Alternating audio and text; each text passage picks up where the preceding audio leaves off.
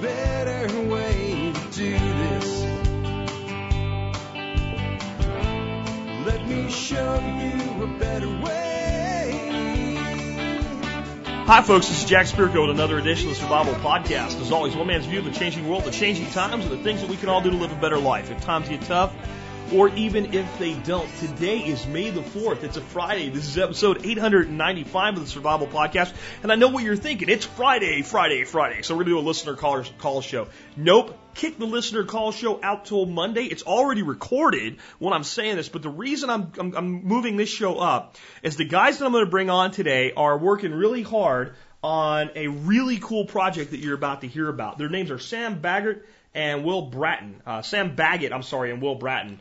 And uh, I think you're going to want to help them out. And they're running a Kickstarter, uh, which is where people can contribute to help them get a project off the ground. And as of right now, you'll hear us talk about it. They were close, but now that I'm doing the intro for the show the next day, they've met their goal of $10,000 to do this project. But they want to take it even further. Their Kickstarter only runs five days from Friday. So if I waited, full, went through the weekend and all, they don't have like a day left. So I wanted to put them on the air long enough where you guys can help them out. Uh, they're looking at turning agricultural automation on in a new way that can help the average person, the small farmer, the homeowner automate 80% or more of the work that goes into maintaining a garden and to be able to grow what you want, when you want, where you want, any time you want. And there's a lot of work to be done and a lot of really great stuff being done with open source agriculture and ecology. And this is just part of that. So that's why I've kicked the uh, interview show out till Monday. Remember, I am actually in on my way to Montana by the time you're listening to this, and I'll be there all next week.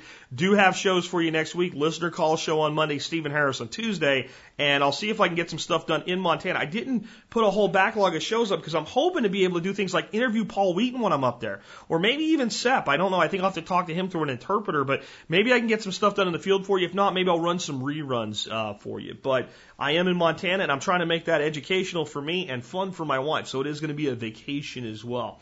Anyway, uh, before I bring on uh, Will and Sam, let's go ahead and take care of our sponsors. They do a lot to help take care of you by helping to make sure the show's here for you Monday through Friday, five days a week, most weeks out of the year anyway.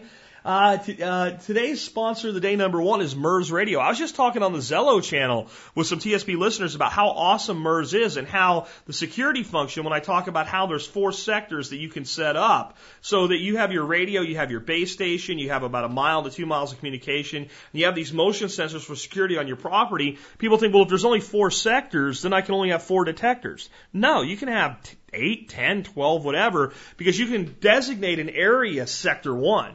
And you'd have three or four uh, sensors monitoring that area, all set to do alert sector one. So you got secondary communications, you've got security, you've got it all in one package. It's affordable, it's easy to use, doesn't require a license. If your property has any size to it at all and you have areas you can't see, what a great way. Now think about this. If you combine security cameras with this and you have only two people in your house, one person could be in the house watching the cameras. You could have the radio with a Vox earpiece in. That person in the house could be telling you what they see on the cameras, and the sensors can tell you what they see on the ground. It's a force multiplier in a very cool way. Check them out today, mursradio.com. Actually, it's murs-radio.com. Next up today, Safe Castle Royal, the original survival podcast sponsor, the first company that ever said, hey, uh, we want to sponsor you. How do we do that? They've been with us now over three and a half years. Uh, when their contract came up for renewal, they renewed for an entire year immediately. They give away their discount buyers club to the MSB, and they sell everything and anything you can think of for practical preparedness, from long-term storage food to tactical stuff. And their sister company, Safe Castle LLC, provides and builds some of the most uh, amazing hard shelters you'll find anywhere in the world. So check them out today. Website is prepared.pro. But remember, the best way to find any of our sponsors, go to the survivalpodcast.com, click on their banners in the right hand margin, and then you know you're dealing with somebody I actually personally endorse not a brand pirate because folks, they're out there.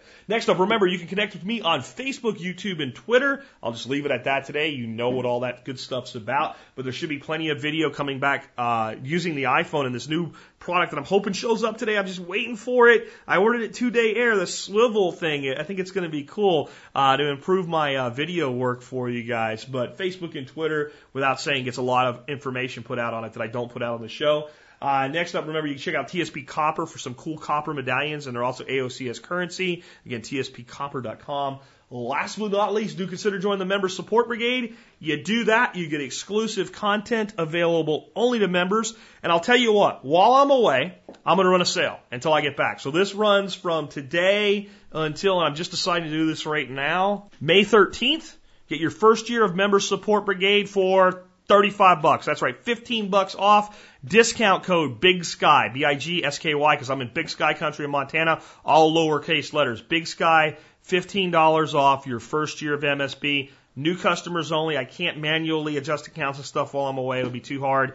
Uh, but I gotta board the dogs while I'm gone. I gotta board the cats while I'm gone. I gotta pay for my airfare. Maybe I can recoup some of that because I'm doing this more as uh, as a service and an educational thing. Uh, I'm not being compensated in any way to go up there. Uh, you know, their compensation is allowing me to come up there for a reduced cost. Uh, so uh, maybe you can help pay the kennel bill for me. Discount code Big Sky, 15 bucks off your first year of membership. So if you've been on the fence, now's the time to join.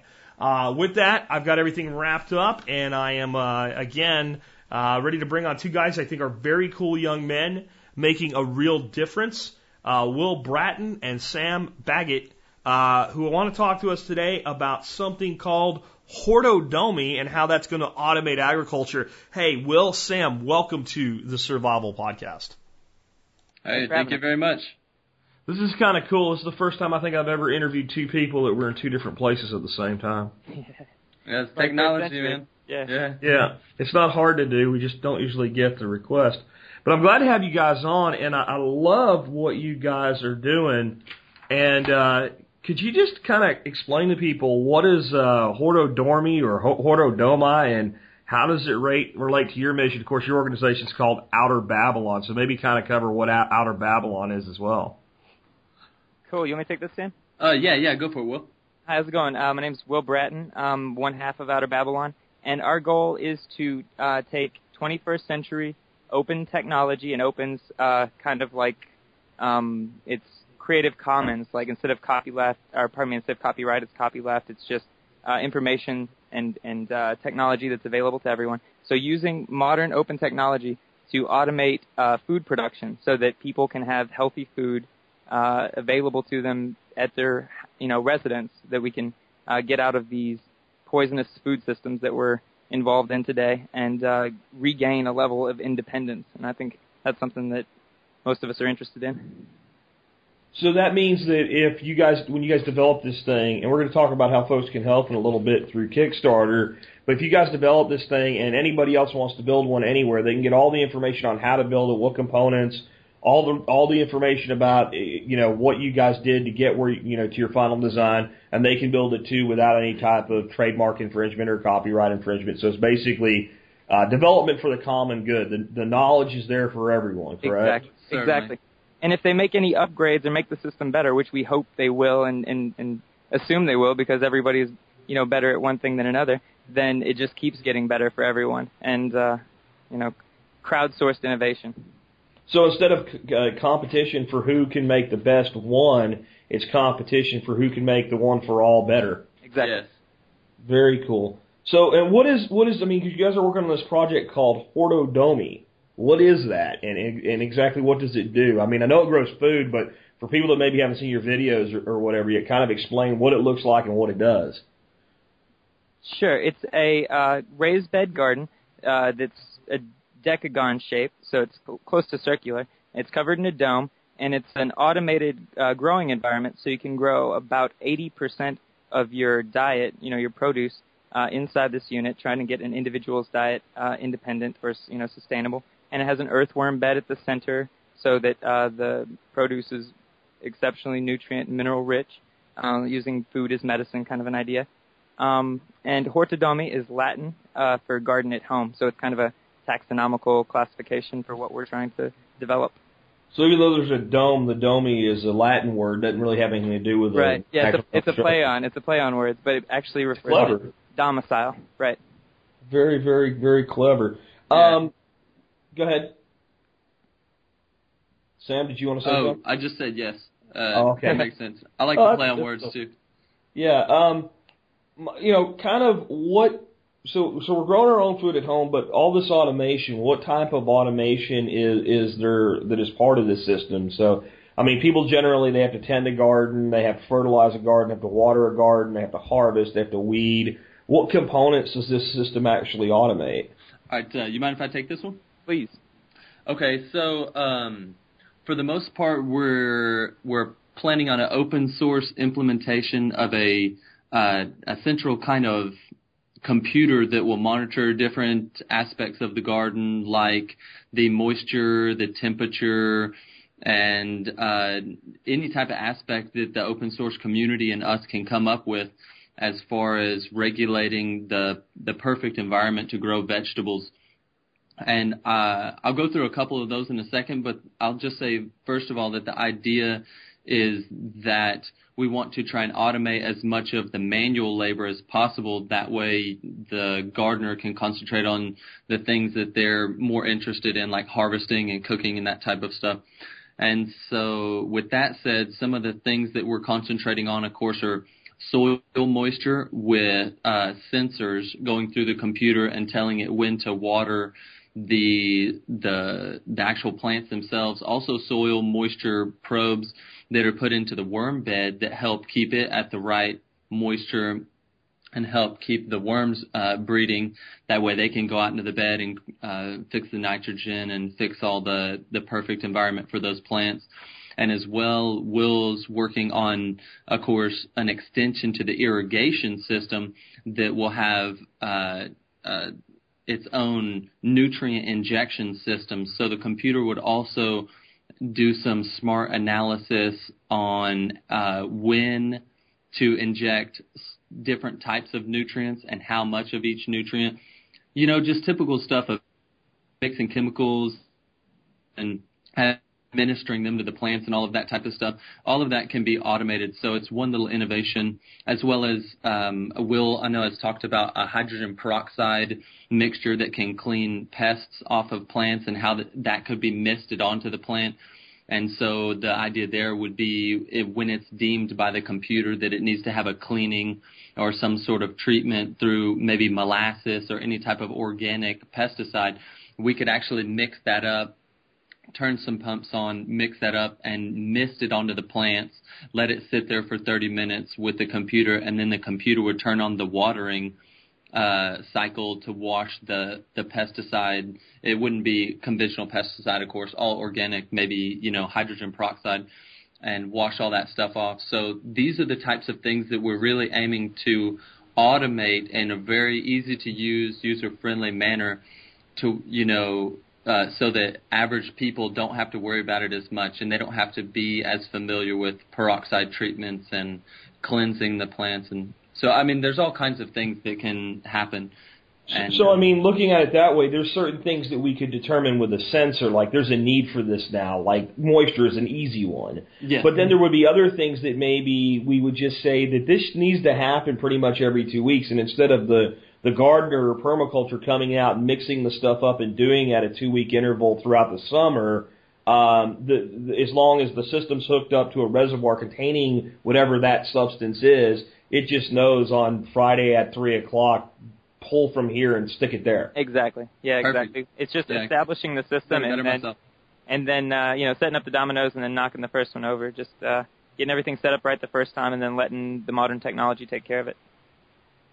And I also noticed on your some of your videos, like you have these domes set up, and it looked like you were working in kind of a cooler part of the year. But you also had some garden beds that were outside of the dome that were cool weather plants, and I imagine in summer I don't really want a, a, a greenhouse type environment. So this system can actually, you know, function in multiple environments. There's going to be levels in that process. Uh, the first one's going to be the modular covers. Um, here in Texas, it gets hot during the summer. You're right. We don't want a greenhouse environment uh, year round. So we're going to experiment with some shade covers. Uh, up further north, the thin plastic that we're using here won't suffice. So uh, we're hoping people will experiment with something like a, a UV bubble wrap or something with a higher insulation. And then at some point, um, to really uh, be able to bridge those different um, uh, regional gaps, we're probably going to have to hack a, an air conditioning or some other type of uh, environmental uh, conditioning unit to really be able to reach lower temperatures. Yeah, there's so because I mean your guys' goal from what I was reading was to let people grow anything they want Exactly. wherever they want. So we might in some places have to reduce temperature and some Yeah. other places have to raise it. Exactly. With what you're working on right now, what kind of electrical power draw requirements have you run up against? Like how much energy does it take to run this thing? Um, it doesn't take a lot of energy. The fans, depending on how long they're kept on, they pull a little bit of energy, but they're fairly small fans. The setup that we have in our first um, in our first prototype was kind of uh, uh, one that could be used in a cold environment and also one that can be used to supplement light. So the lighting that we chose for that one was one that can produce UV, which is a sodium bulb, and also produces a lot of heat to, you know, keep the plants warm in, say, a more northern environment. We wanted to build that prototype first because it's the more difficult one rather than just a simple heating element to heat the plants. And so the current one that we have has a ballast, uh, a lighting ballast for that sodium bulb involved, and that draws some energy when it's on. And so we actually haven't done a lot of testing on how much energy that pulls because, of course, it's it's so hot in Texas. Anyways, we'd need a real reason to like turn it on for long periods of time. Sure. Sure, that makes sense. But what I love about this whole open source concept is when somebody looks at it and says, "Well, where I'm at, I would wrap that thing in shade, you know, hardware cloth," and and you know, the response in this kind of a community world is, "Well, please do." Exactly. Yes. And then report your information back to us and how you did it so that other people can do it. And if someone up north says, well, you know, I could set this thing up so that it had plastic during the day, but there was a dome that came down and covered it at night to increase the heat retention, please do. Yes. Yeah, that's the spirit. And, I mean, and I've heard a term you guys are using called neo-renaissance. Is, is are we kind of tripping on that now, or is that? I something hope so. different? I hope so because the alternative is that that I, I uh, in university I had to take a globalism class, and the popular globalist writers refer to this period as the neo-medieval period, and so that could either go in back into a Renaissance or back into a feudal, and and I think that's a fair assessment. So I we, we're either going into a neo-Renaissance or we aren't, and I'm promoting the the former. So I mean, and it kind of with the Renaissance theme, are you saying that as we make the knowledge public and the property private versus the other way around, we we disseminate knowledge and people can then take the land they own and produce for themselves versus let's make the the knowledge private and and and the and the property public where the people have no rights to anything. Right. Take it's. I, I see it as taking an interdisciplinary, uh, responsible approach to independence. And I mean, it's it's you know it's pretty it's conflicting with today's culture, uh, both taking responsibility um, and and uh, interdisciplinary approach. But I think that's really uh, our only viable solution. We were talking before the show, Sam and I, um, about survival and survivalism and what that means. And and I I kind of I wonder, you know, with some people, is survival a short, medium, or long-term goal? And I think if if we're talking about medium or long-term goals, that this is very much in line with survival. Oh, I completely agree. I mean, it's why I've taught food production from day one. I'm like, I don't care if you're a multimillionaire and you're stocking up a bunker for the apocalypse. You have a finite level of what you can store. And then the reason that we survive is because life's worth living. So living on your own in a hole in the ground, Exactly. d- it, Yeah. that's to me, that's not survival. That's Right. existence. Yeah, exactly. Good call. hmm So, I mean, my my other thought with with what you guys are doing is how far can it be taken? Because you guys are building this, you know, smaller system, but to me, this looks like it has enormous commercial potential as well for the commercial grower. It it could, and it's got uh, total scalability potential. So you could make it smaller or larger, anything you like. But um, I mean, that's going to be a question for each individual in, in their own geographic location and population density, and it's it's one, it's another one of those open questions with how far any one person takes it. Hey, and as far as uh, how far can it be taken, uh, there's some longer term goals with some newer technologies that are coming out that are very interesting. I know that there's uh, lots of software out for identifying different types of plants and vegetables that could be used to identify tomatoes, and then robots could pick the tomatoes and to go into some further automation. Um, so that's coming up in probably the next decade. But in the immediate future of what uh, I'm trying to envision for Outer Babylon is actually not just the smart garden system, but there's several other components to the Outer Babylon system that we're planning on prototyping, like uh, composters. Um, we have hen houses. We have uh, chicken uh, chicken tractors, and so uh, our immediate goal as far as the future and where it can be taken, we want to put out some more prototypes that are modular design that are complementary to each other and they work with each other in various ways and that's kind of where we're taking the immediate future. And I see lots of promise in in uh, in these other systems. Uh, Hortodomi is actually just one of several.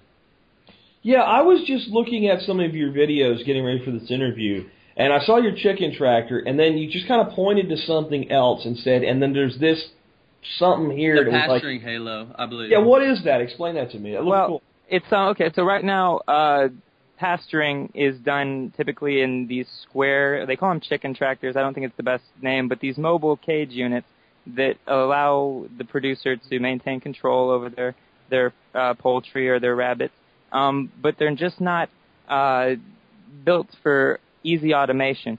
So I was thinking, uh, as far as pasturing and, and the uh, idea of giving them uh, fresh pasture every day, that what lends itself to automation would probably be a circular uh, line or a circular uh, configuration. So what we have is uh, a cage, a pasturing cage that's shaped more like a pie slice that'll rotate uh, maybe along 12 different points in this circle, and it, uh, with very little energy output, and they still get their fresh pasture every day. That's cool. And here's what it also makes me think of, like the way squares fit together. By the time you complete, let's say, a line down and a line back, you pat, you put those animals on 100% of what was available. The little spaces that would be left between circular overlaps by the time you ran a second cycle are like these little reservoirs of seed and things like that that are left behind if you if you set it up that way. You know, you kind of catch my my meaning there. Mm-hmm. Yeah. No, I'm sorry. Could, could you could you rephrase that? I'm sorry, I didn't quite get Well, it. well, think about like if you had uh, run squares or rectangles down a line down a field, and you move your tractor each time. When you get done with that, that entire line has been picked over heavily by your birds.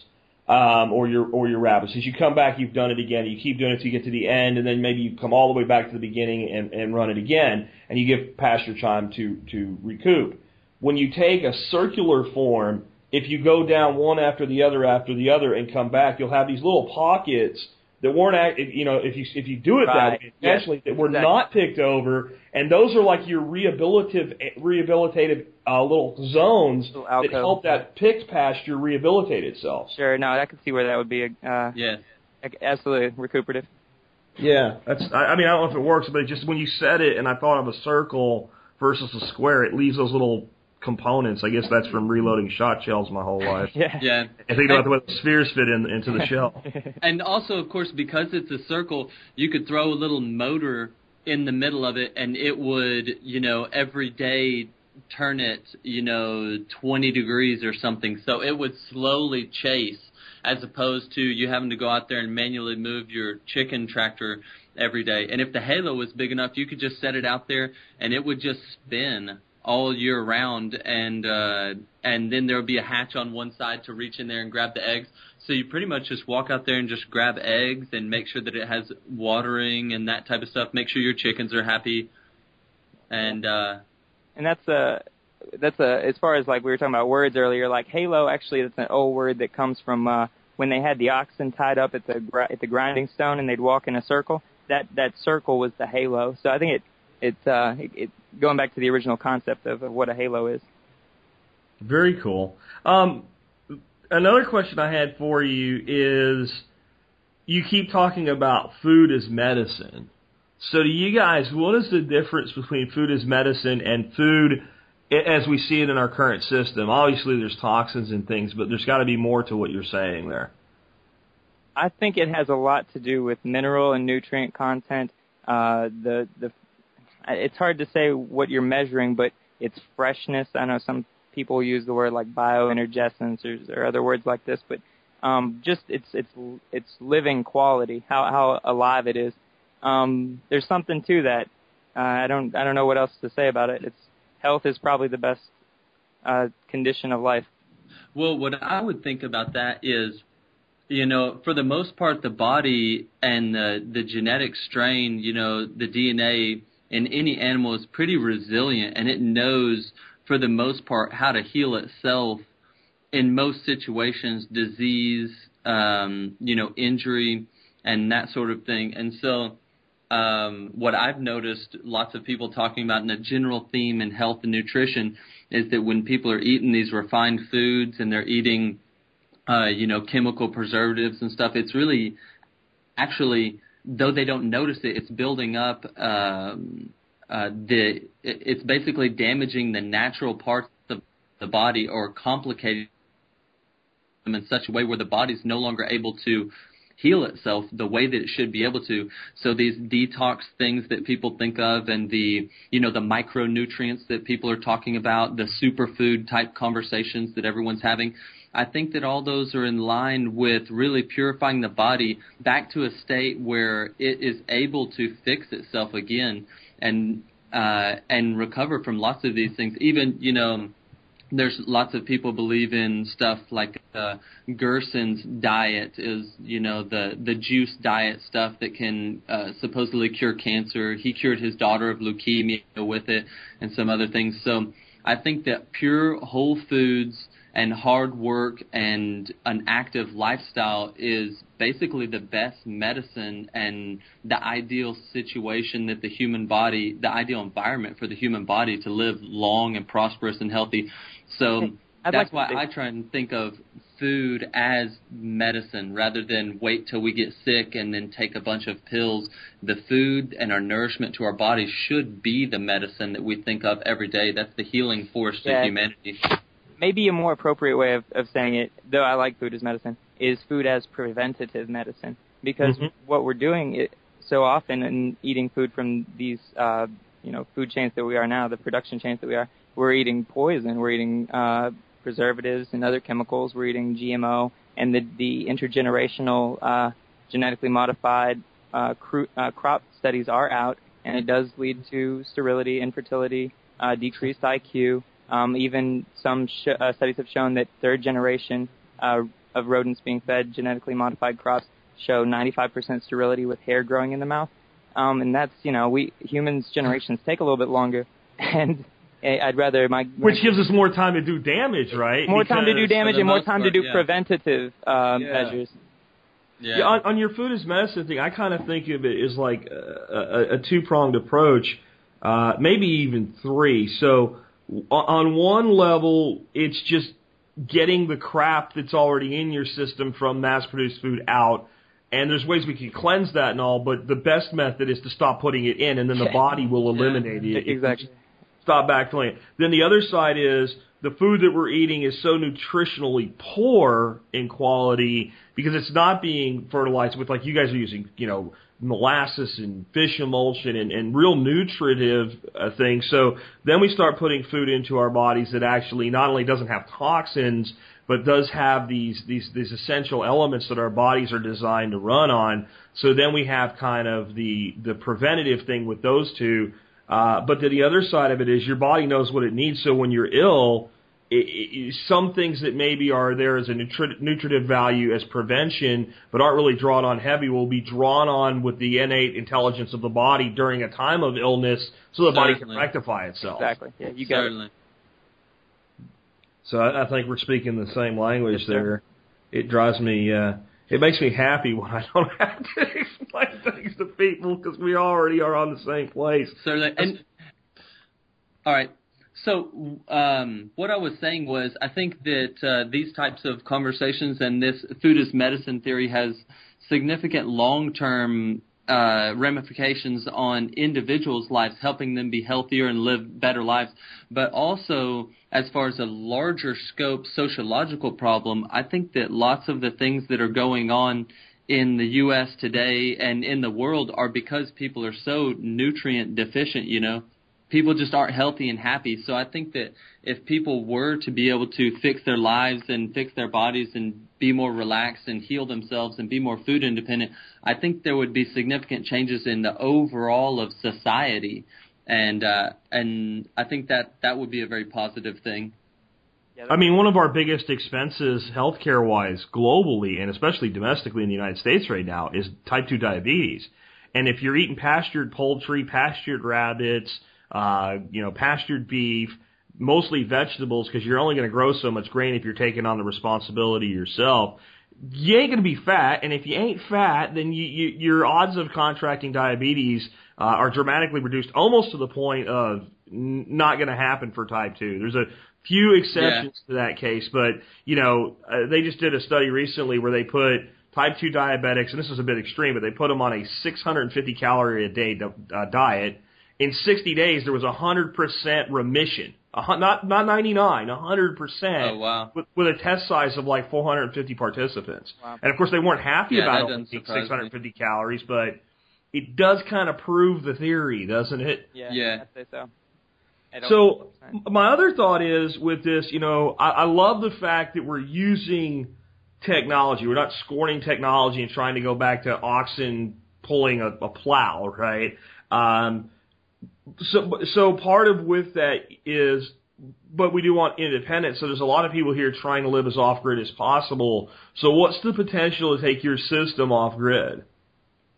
Uh, well, I was thinking about that, uh, and that's uh, one of people's big concerns too. We our first implementation we are going to try and put out in a forest off by itself, but then I figured there'd be a lot of debugging on it, so I put it in my backyard instead. So it has been a primary concern of ours from the beginning, and I figured that uh, for the most part it would be a solar solution. Um, if we could hook up a series of solar panels and also just keep the electrical output low, I don't think that it needs a lot. It needs electricity and water, of course. So as long as there's, uh, you could post some of these domes up by a well and and a couple of solar panels, and it would work really well. You could post it by a river with some solar panels and have a, a drawing uh, a drawing pipe into the river or into a spring or reservoir or lake. So um, the way it's set up, it's already using uh, less than 20% of the water that a typical agricultural production operation would, and I would venture to say probably closer to like 12 or 15%. We're still trying to get the numbers on that, but um, you're you're going to be using less water. It just retains so much more, and it really is pretty energy efficient. Uh, so it's going to be how much of an off-grid uh, system do they already have established?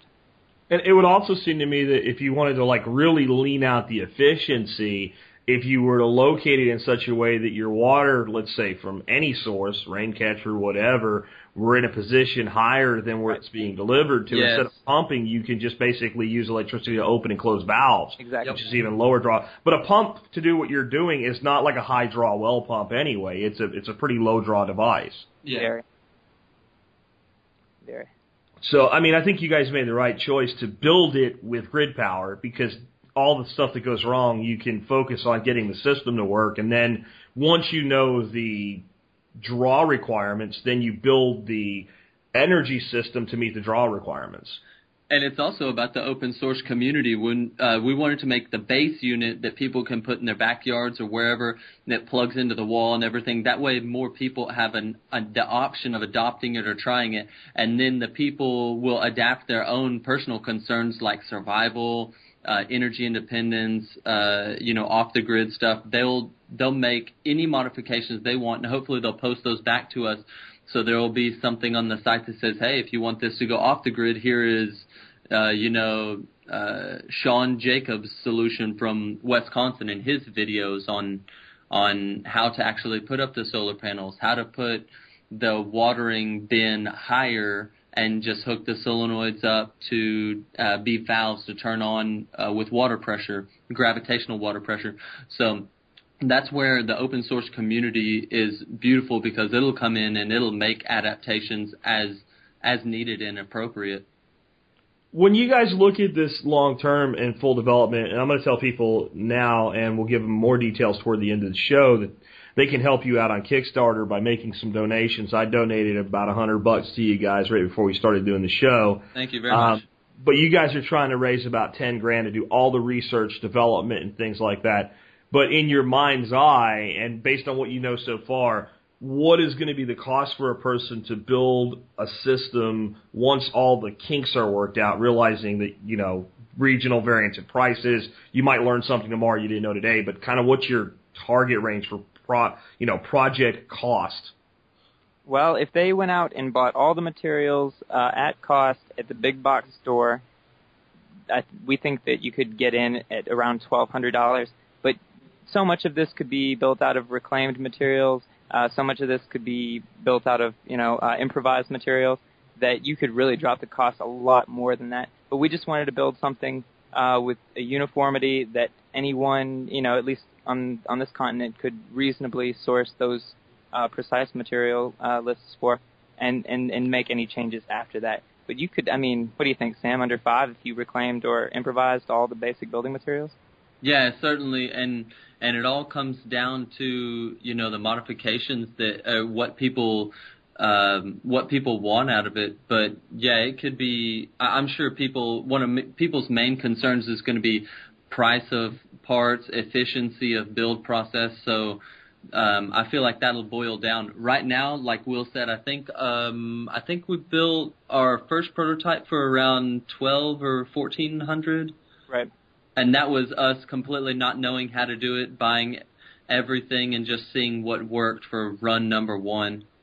I mean, and that's part of the value of helping you guys out. That by the time you get this bolted down, I don't have to go out and buy something and go, well, that doesn't really work. Well, I should have bought this, and I eat that cost. Right. Yes. So we'll, we'll figure that out for you. and and this this system of the size that you're talking about here, you know, with a, a twelve hundred dollar off the shelf box store price, say sub five hundred bucks using reclaimed materials, will that run multiple domes or a bigger dome than the little one that's on the side, or I mean, what's the limitation to that?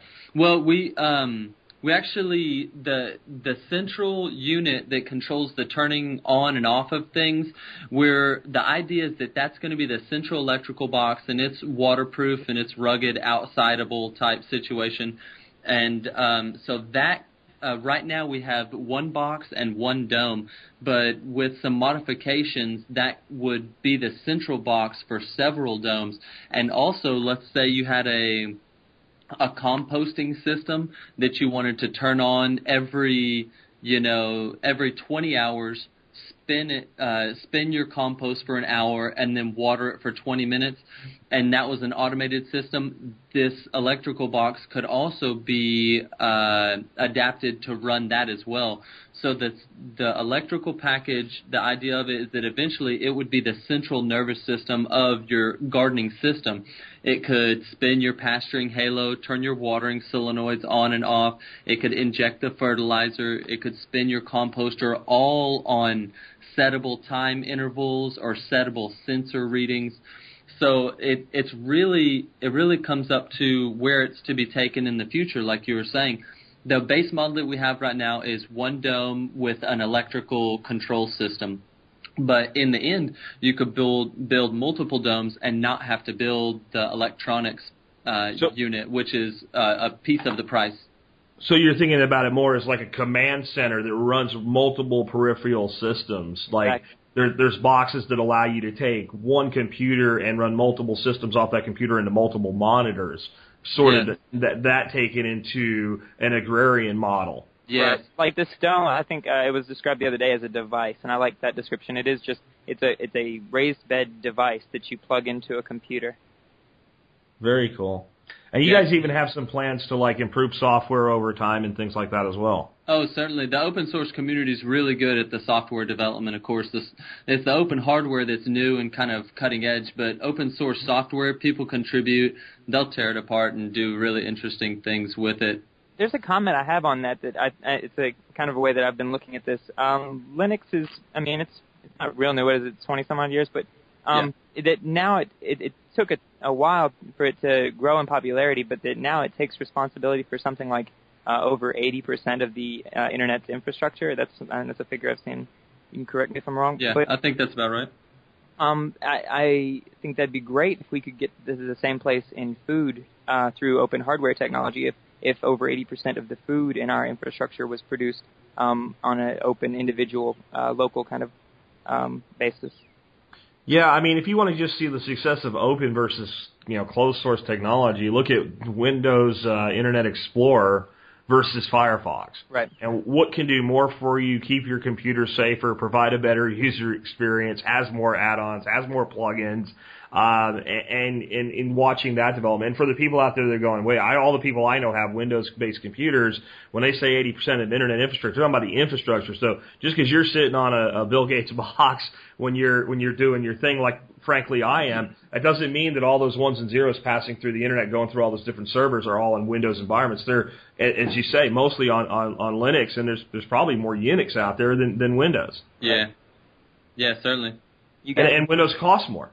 It's- yeah, it. that's it. Yeah. get less and pay more. I mean, that's that's that's closed source technology and open source technologies. You pay less and get more. Um, sometimes it takes opening your mind to things, but it usually has a pretty good payoff. Yeah, certainly. We'd agree. And you guys are pretty big on the independence thing as well. Um, I think sometimes when people come from outside, let's say the prepper community, that sometimes they wonder like we're all a bunch of tinfoil hat nuts or something. We're certainly not. Um, but you guys are big on the independence thing, just like my community here. Why is that, you know, one of your big goals? And what are some of your ideas on the question of, let's say, the greater destiny of, of, of people? You know, is, is independence a part of that? I'd say absolutely. Um, I'd say that the vast majority of the problems we deal with today are due to our uh, willful or, or otherwise uh, dependence, interdependence or otherwise.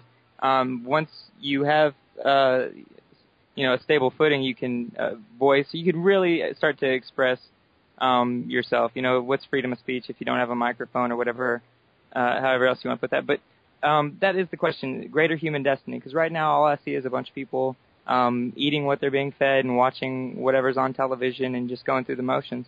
Um, but we're going to keep fighting wars and we're going to keep going through all those other larger conflicts if we don't figure out what greater human destiny is. Yeah, certainly.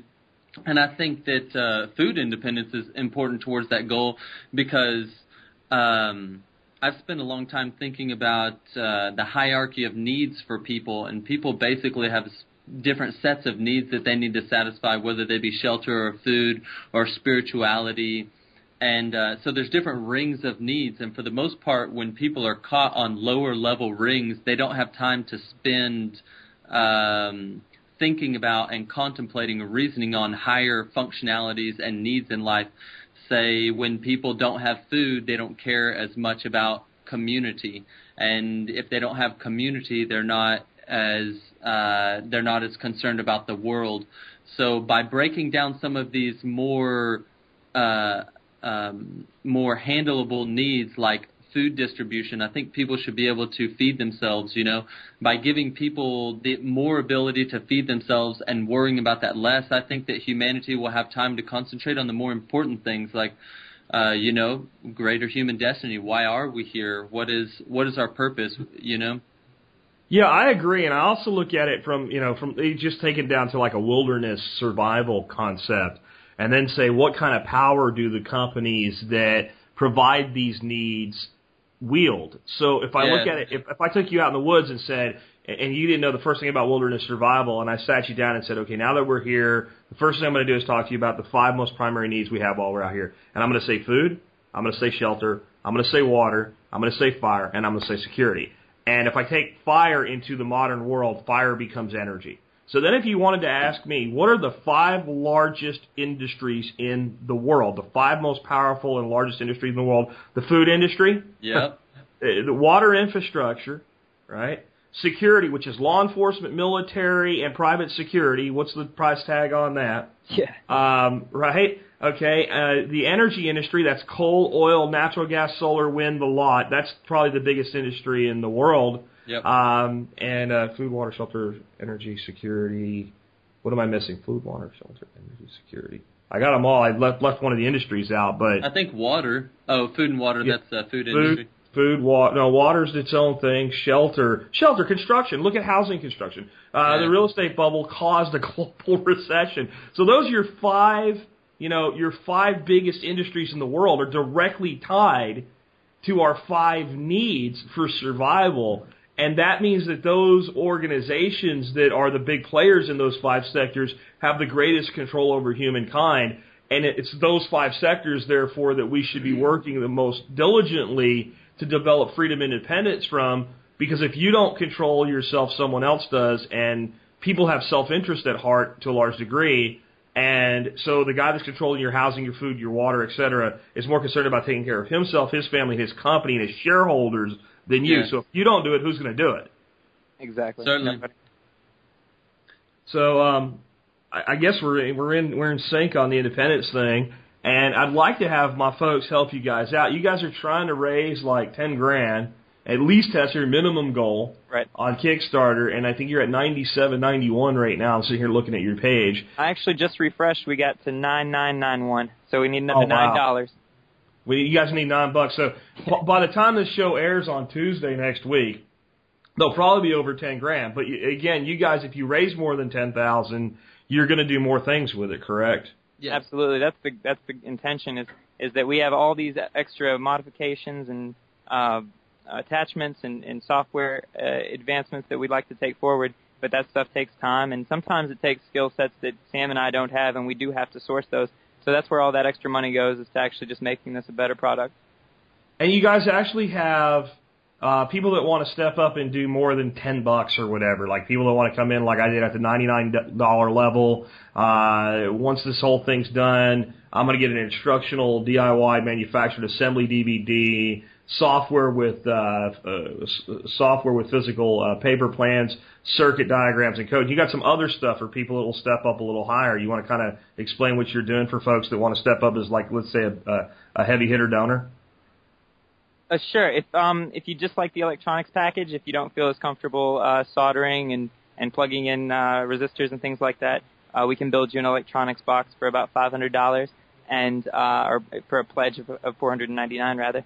And if you'd like the lights and fans and all the peripherals that come with it, I think that's eight hundred dollars. Uh, if you like the idea and you want us to advance our research a lot faster, and you want us uh, and you'd like to fund a dome for us to be able to research and develop uh, on and through, then that pledge is about fifteen hundred dollars, and we'd really appreciate those. Um, and then there's if you'd like your own Hortodomi kit, so that you can just bolt it together, plug and play, ready to grow. Those are about twenty five hundred dollars. Very, very cool. Yeah. And And we can, uh, you can find all of the the pleasure awards and all that stuff uh, at Kickstarter.com. And all you got to do is search for Horto Domi or Horto, and you'll see the project there in the little dome. And Horto, of course, is spelled H O R T O on And you can go check under- Kickstarter.com. You can go check under technology, and we're listed under open hardware, and we've been a staff pick if you go to staff pick. So Yeah. Proud of that. and I'll put links to you know your Facebook page, your Kickstarter, your website, all that stuff in today's show notes. I, guess the other question I have for you is once you get this done, there are people like out there that would just go, it's great that all this stuff is turnkey and I can go buy uh, all these parts and put it together myself, and it's great that during your pledge you're you're, you're saying people that do this, you'll you'll in return give them a device. Uh, but do you have plans to actually become like say a, a seller of the technology? Because there's people that would go, I'd rather someone else build it. So are you guys going to like go into production on this, or is that going to be left to other people eventually? Or We'd love to if there's a if there's that response. We would love to build kits for people. very cool. And I guess the other question I have is, since this is open source, anybody could in their area start up, you know, a, a turnkey Hortodomi installation company. We'd love that too. Absolutely. So I I think it's great that it, it truly is open source. It's not kind of open. It's if if somebody again wants to set up a business building them, that's fine. If they want to make a component of what they're doing with a with a, a larger business, they can do that. If someone wants to improve it, uh, they can do that. And it, it's just awesome. I do think it's it's the future of a lot of, of, of of things in the in the on the hardware side of agriculture. And I know there's an entire community dedicated just to doing that, right? Oh, We've yeah. been surprised at the at the number of people that are interested, and uh, also, like you were saying, uh, there's also been an interest from small uh, lawn and garden stores that that want to be able to um, source kits through uh, their local. Uh, I don't know how we we've talked about different regional installers, people that know how to install them, or if the home and garden store wants to take over the responsibility. But yeah, just it could go viral, right? In a in a hard work kind of way. Yeah, and it's anybody can do it, and it's so what I what I like about this model is in the conventional uh, business world, for instance, if I sell, you know, something completely useless like lawn irrigation control systems. So if I'm, you know, company A and I build my box, I'm doing everything I can to patent every little component of my box possible, and then my competitor company B is doing the same thing, and we're trying to prevent each other so that now we're going to compete on whose box is better versus who does a better job overall. Where if we each can take and use anything that's available in the box, now it goes to a local business model because it's who's going to do the best job advising you of what you need, installing it for you, helping you maintain it, providing you with replacement parts or the knowledge to do it yourself. So we, we put the human component back into a technology side business. Yep, service and support, the same way that Linux uh, makes its living. Very cool. Guys, well, I, I appreciate the work you're doing and I appreciate you guys being on today's show. You guys do have, what, a couple different websites. You got outerbabylon.com Yeah, and hortodomi.com. Yes. Yes, sir. And the most updates, um, most up-to-date updates uh, are going to be at the Kickstarter for at least the next six months. That's where you can find all the most uh, up-to-date information. And I'm sure we can find you guys on Facebook as well. Yeah, I've got a link for you guys on Yes, Facebook. sir. Sir, Twitter, Google Plus, etc. So I'll make sure that all those things are included in the uh, show notes today. And again, guys, thanks for being here. Uh, if having you got any final thoughts or things that you, you, you want to share before we, we, we tune out for the day, uh, the floor is yours. I was just uh, hopefully um, we'll see where it goes. I think it's been a really exciting project so far, and I thank you for having us on here. This uh, I listen to your your show sometimes, so it's uh, pretty nice. It's exciting to be on here. It's exciting to be a part of this uh, project. So thank you. Yeah, looking forward to a healthy and responsible future. Well, guys, I, I appreciate you being here. I'm going to do one thing real quick. Now, I didn't have. I was hoping you were going to hit 10 grand while you're on the show. That'd be be great. awesome. Yeah. But uh, it didn't happen. I was going to cheat and throw nine bucks in there, but I want it to happen naturally. Anyway, guys, uh, I do appreciate you being here today. And uh, folks, with that, this has been Jack Spirko along with Will Bratton and uh, Samuel Baggett, helping you figure out how to live that better life if times get tough, or even if they don't. It's in our food these days, you know it's on our TVs. Sometimes we forget we are what we eat. I don't know the answer. It's like there's nothing I can do. It's the price we pay, I guess, when we follow all the rules. There's a better way to do this. Let me show you a better way.